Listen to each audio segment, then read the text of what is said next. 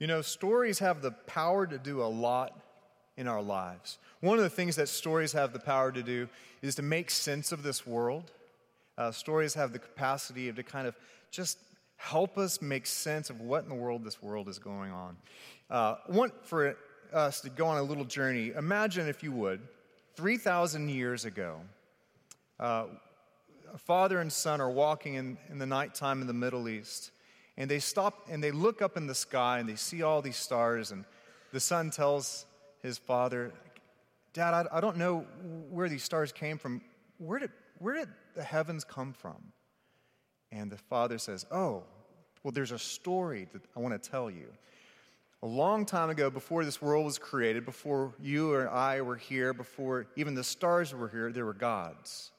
And these gods hated one another. These gods were always in battle against one another. They were always trying to seek more power and control. And one of these gods, her name was Tiamat. She was the god of the ocean. And she killed this other god. And his son was named Marduk. And Marduk was the god of the winds and storms. And he swore that he would one day kill Tiamat.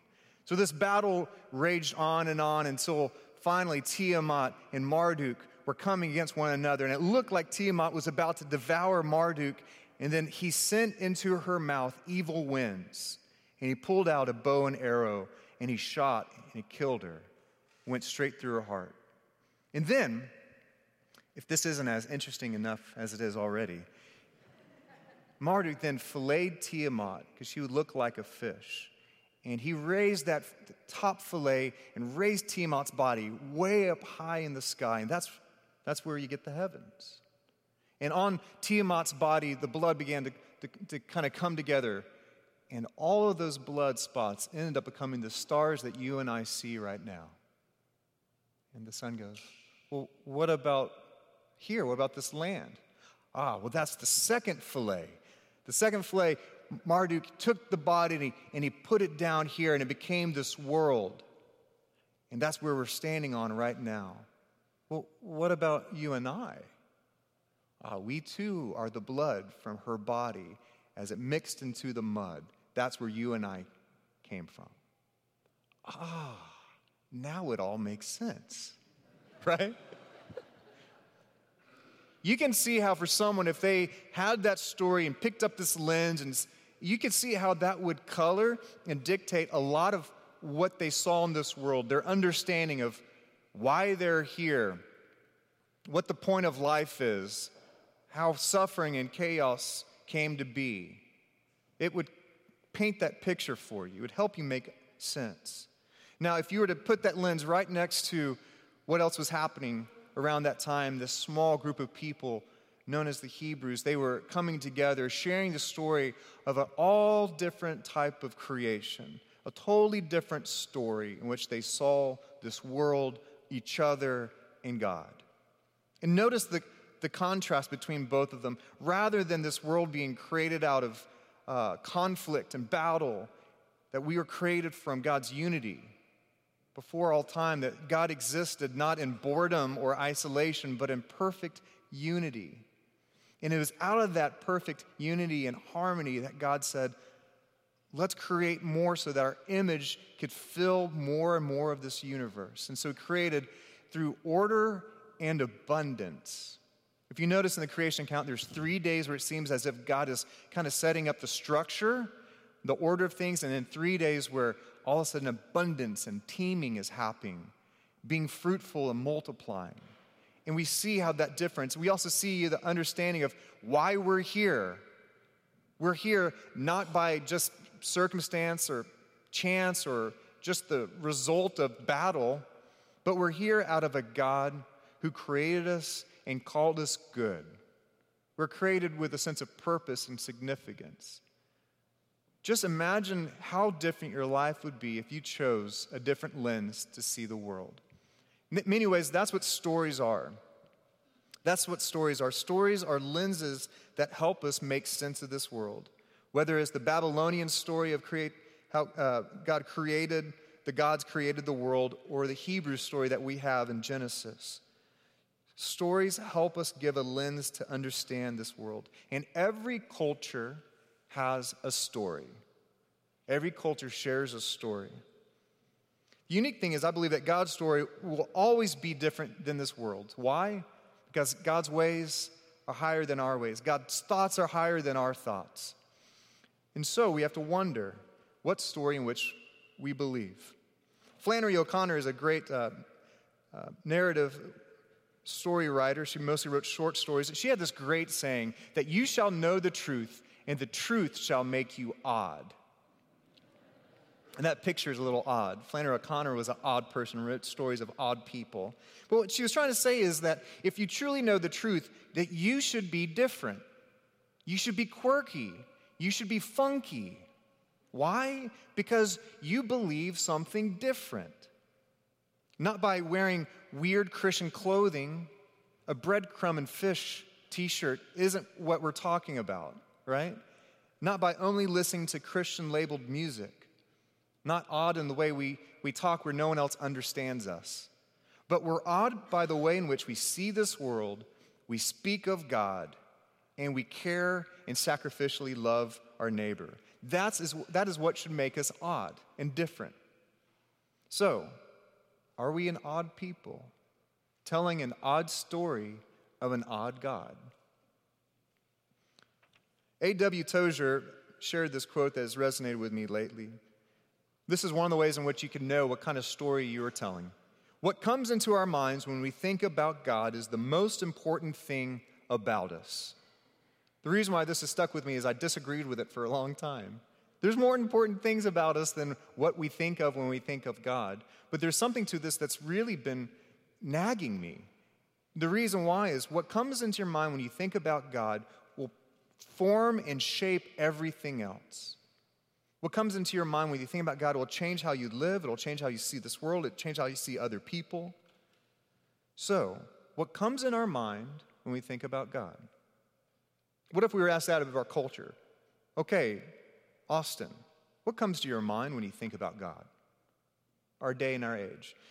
One of the ways in which we know what we think and what we believe is looking at our children, right? They're great mirrors. We had some friends over last night for dinner, and uh, recognized that anytime the three year old daughter uh, would get angry at her dad, she would, call, she would call him babe.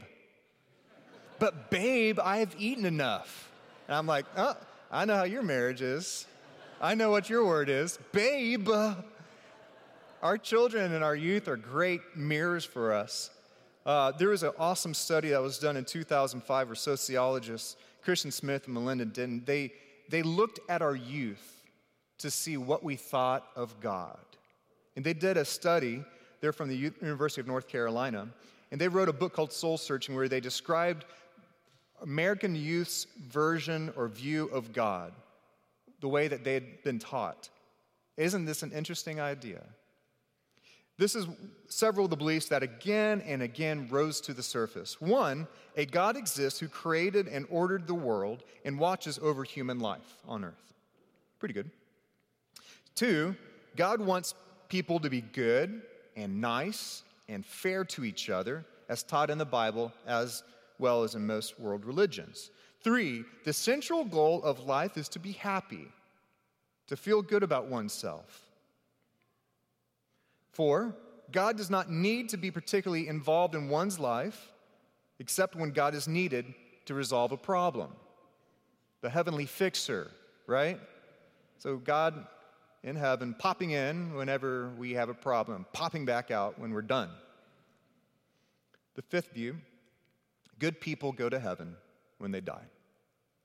Do we see this view of God in our lives and in our culture? Is this the story in which our world is telling? The researchers, they end up using three terms to describe this idea of God as, as taught in our American culture.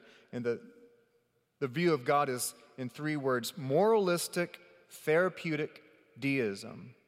That is the God in which our culture might be believing in, seeing that God is moralistic, therapeutic deism. Moralistic means that God's goal for our lives, for our lives, is to make us moral and good. God is the ultimate nice police, making us nice, good people. And also, that is how you reach God. The only way you get to God is if you're moral, kind, good. Therapeutic. The extent of God's involvement in our lives is to potentially give us happiness. That's God's role in our life to make us happy, and the only time where God steps into our world is to fix a problem. Finally, deism. Deism is a, is a theological idea that some people hold of God as God is the removed creator, that God is much like a watch winder who winds up the watch, leaves it on the beach, and then walks away. Now, that is God's role in this world. I believe the story of God in our scripture, God of the gospel, the living God, is something altogether different, more beautiful than the lens, the story in which our culture and our world are speaking of God. And how is the story of Jesus different? John 1 gave us a beautiful picture. In the beginning was the Word, Jesus. And Jesus was with God, and Jesus was God. He was with God in the beginning. This shares a different story of Jesus. Unlike the world's idea of Jesus, he was not just a good version of a human or an example. The beginning of Jesus' story is the beginning of the big story. Jesus was not a new tactic that God adopted to help try to fix the world. He was with God from the beginning, for of all time, Jesus, Father, Holy Spirit experienced perfect unity, perfect relationship. Through him, all things were made. Without him, nothing was made that has been made. In him was life, and that life was the light of all mankind. The light shines in the darkness, and the darkness has not overcome it. Jesus was not merely just God for all time, but it was also the universe's creator. He created you, he created all that we see. Every person whom Jesus met, he already knew, for he was their creator. Every man, every woman, every loaf of bread, the cup of wine in the Last Supper, the Garden of Gethsemane, the thorns, the cross, all Jesus created and intimately knew. Furthermore, Jesus was the light and the source of life, that which sustains life and brings about life. If you want to experience life and healing that is found in Jesus, if there would be no Jesus, there would be no life, there would be darkness and formlessness. Do you see how a different story of Jesus John is picturing for us? A story of Jesus that's totally different than this world might share? If you want life, Jesus is your source. He was, he was in the world, and though the world was made through him, the world did not even recognize him. He came to that which was his own, but his own did not receive him. Yet all who received him, to those who believed in his name, he gave them the right to become children of God. He didn't give them the right to be happy, moral. He gave them something altogether different they became children of God. Children born not of natural descent, nor of human's decision or husband's will, but born of God. Jesus came to his creation and was rejected. This didn't stop him, though. He was on this rescue mission from the heart of God to radically transform humanity and this world, to transform you, to transform me, that we could be, and here's the goal restored in relationship the the bedrock of the story of Jesus is this idea of relationship, restored relationship, or if we want to use a churchy word, communion. That God longs for us to have communion with Him. Verse 14 goes on. The Word became flesh, and think of how this story is different than the story that our world tells. The Word became flesh and made his dwelling among us. We have seen his glory, the glory of the one and only Son who came from the Father, full of grace and truth. The Word became flesh. John could have used a bunch of other words that wasn't, weren't as crude as flesh. Flesh was a crude word. It could have been body. The word became human. No, John said the word became flesh. This is the same word in which Paul uses to describe the sin nature within humanity that Jesus went all the way down, not deist, not removed, but into the very depth of humanity, so that his dwelling place, God's tabernacle, could be among us, could be here, could be with us. that we have seen his glory in flesh of all things, to make the most crude sacred. This story of Jesus goes right alongside the story of God that our world and our culture might be speaking of, and it puts us in a bit of a crisis. C.S. Lewis said it like this He said that you're going to have to make a, a decision that this, you can't just make Jesus out to be a mere teacher. He's either a liar, he's a lunatic, or he might be Lord. He said this You must make your choice. Either this man was and is the Son of God, or else a madman, or something even worse.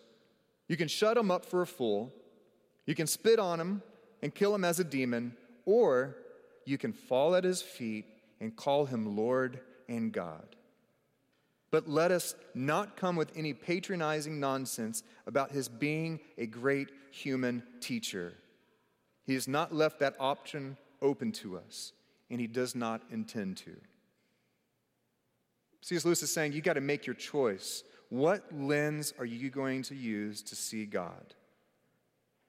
What lens are you going to use? For Jesus did not give us an option of this deist removed God that was far away. The Word came flesh and blood and moved into our neighborhood, as Eugene Peterson said. The problem is that Jesus is not removed. The problem is that in verse 10, as we saw, we didn't recognize him or we don't want to choose him. He came to that which was his own, but his own did not receive him. Jesus' goal is not to be deist, but to be with us, to be your Emmanuel, God with you. And you know when tragedy happens, there's few places where you feel like you have a rock to stand upon. This idea will sink into your heart and soul that Jesus is with you. That's a rock you can stand on. Jesus is not meant to be therapeutic. Jesus is giving us a story of a God who heals, doesn't merely make us happy. And how did Jesus bring about healing? Is through his own suffering, through his own wounds. God in flesh identified with our suffering and gave us hope that it's not the end of the story. Sometimes our problems of life are not fixed. We will suffer and we will hurt, yet at least we know that God has chosen to experience suffering alongside of us, that we could have a companion through our suffering. So we know that He's going to be our companion and draw us into hope eternal. That this isn't the end of the story. The story of Jesus is not a story of a God who wants to make us moral, it is the, God, the story of a God who wants us in right relationship, to become children of God See, morality has to do with you, with your actions. But see, God wants more. God wants the deepest part of you, the part that doesn't act, the part that's quiet, is untouched. God wants to claim that as a part of His love. And for me, the reason why this is so important to talk about is it's so dangerous if we were to allow the idea of the story of the gospel to be blended in with the story that this world is telling. Because that idea of the moralistic theistic deism and Jesus, they're as similar as that creation accounts that we heard at the very beginning of the sermon. They're as drastically different from one another. It's not an alteration or a tweak, it's a story altogether different. This is the reason why. If we were to become moral, if that was the goal in our life that God had for us, we would win in all the categories that do not matter. I'm not saying morality is bad, but it doesn't save. And it leads to pride. It leads to navel gazing, me focused on what I'm doing right, my own sin management, and by the way, what you're doing wrong compared to what I'm doing right, or what at least I let out that I'm doing right. And Jesus might come to people who are very moral and say the same words that he said to Nicodemus You are far from the kingdom. In your morality, you are far from the kingdom, but there's one thing you must do. And what was that one thing? Be born again. Be born again. And that, by the way, you don't choose to do. I do that in you, but you got to surrender yourself and lay yourself down. If God, if we were to believe this God, idea that God is our therapist to make us happy, shouldn't we be outraged when tragedy happens? If our view of God is to protect us and dole out happiness and security, shouldn't we just be infuriated when God doesn't act? When God remains silent? That's not the story of the gospel. When suffering and pain comes to us, especially when we've been moral, if that is our view of God, we're going to lose sight of the God who offers restoration through his own wounds. What if our happiness is not the most important part of life? Finally, if we believe that God is deist and distant, we lose this idea of the grass saturated center of the gospel that God is here right now and wants you to experience Him, a true relationship. This idea of God in our culture is not only wrong, it is dangerous for us to call as a part of the gospel.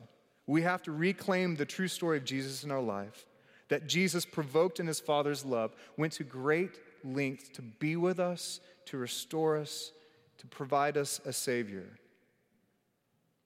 So I just want to leave you with two questions for us to grapple with. Which story do you truly hold of God? Do you have a story of a God who wants you just to be nice and kind and moral? God who promises to protect you and give you happiness and shelter you without suffering? God who you don't feel like is just that you don't feel like is here? The most important thing about you are your thoughts of God because they change everything in your personhood and in your life. If you believe in the story of the gospel, if you believe in that view of Jesus, you will have to live differently. Because there's no way you, we could truly believe in that odd story and live a normal life. You would have to be different. You would have to be funky. You would have to live differently. The truth shall make us odd. The second question I'd like to leave with you is what story are we telling of Jesus? What is the story we're telling? I was processing this sermon with a couple of uh, men this past week, and we were talking, and we are talking about the culture and our story of Jesus. And we kind of we do this often in church world. We quickly went to saying how this culture in this world is just going to hell. You know, like these young people, they have just no clue. For me, when I when I hear that youth are saying, "This is our view of Jesus," I go, "We have done a really poor job." If that is w- the way that they're forming their view of Jesus, then man, we have got to re enchant the story of the gospel. We have got to re enchant, dust off the true story of Jesus. A story in which that Jesus came in body, to came in flesh to love us, to, to come, come into the broken places of our life. The greatest way we can tell the story is not only in word, but also in deed and deed. John, 1 John 4 says it like this This is love, not that we loved God, that's the story of morality, right? But that He loved us and sent His Son as an atoning sacrifice for our sins. More than a therapist, more than making us happy. Dear friends, since God so loved us, we also ought to love one another. For no one has ever seen God, but if we love one another, we get to make it in flesh. God lives in us. He's not removed. He lives in us, and His love is made complete in us we get to tell the story of Jesus when we are people who are sacrificially loving one another and telling that story. Did you hear the message of grace in this? This is an invitation. This is an invitation that comes to each of us. This age old story comes to us and invites us to participate, to reclaim your role in this story, that the fragrance of Christ could fill this world, to fill your home, fill your family, fill your life. My encouragement for you today is to choose to look through the lens of the gospel at this world, but also at yourself, that you have been wildly loved so that you can wildly love this world. Choose to look through that lens. Tell the story of Jesus, because that story is what this world is dying to hear. Amen.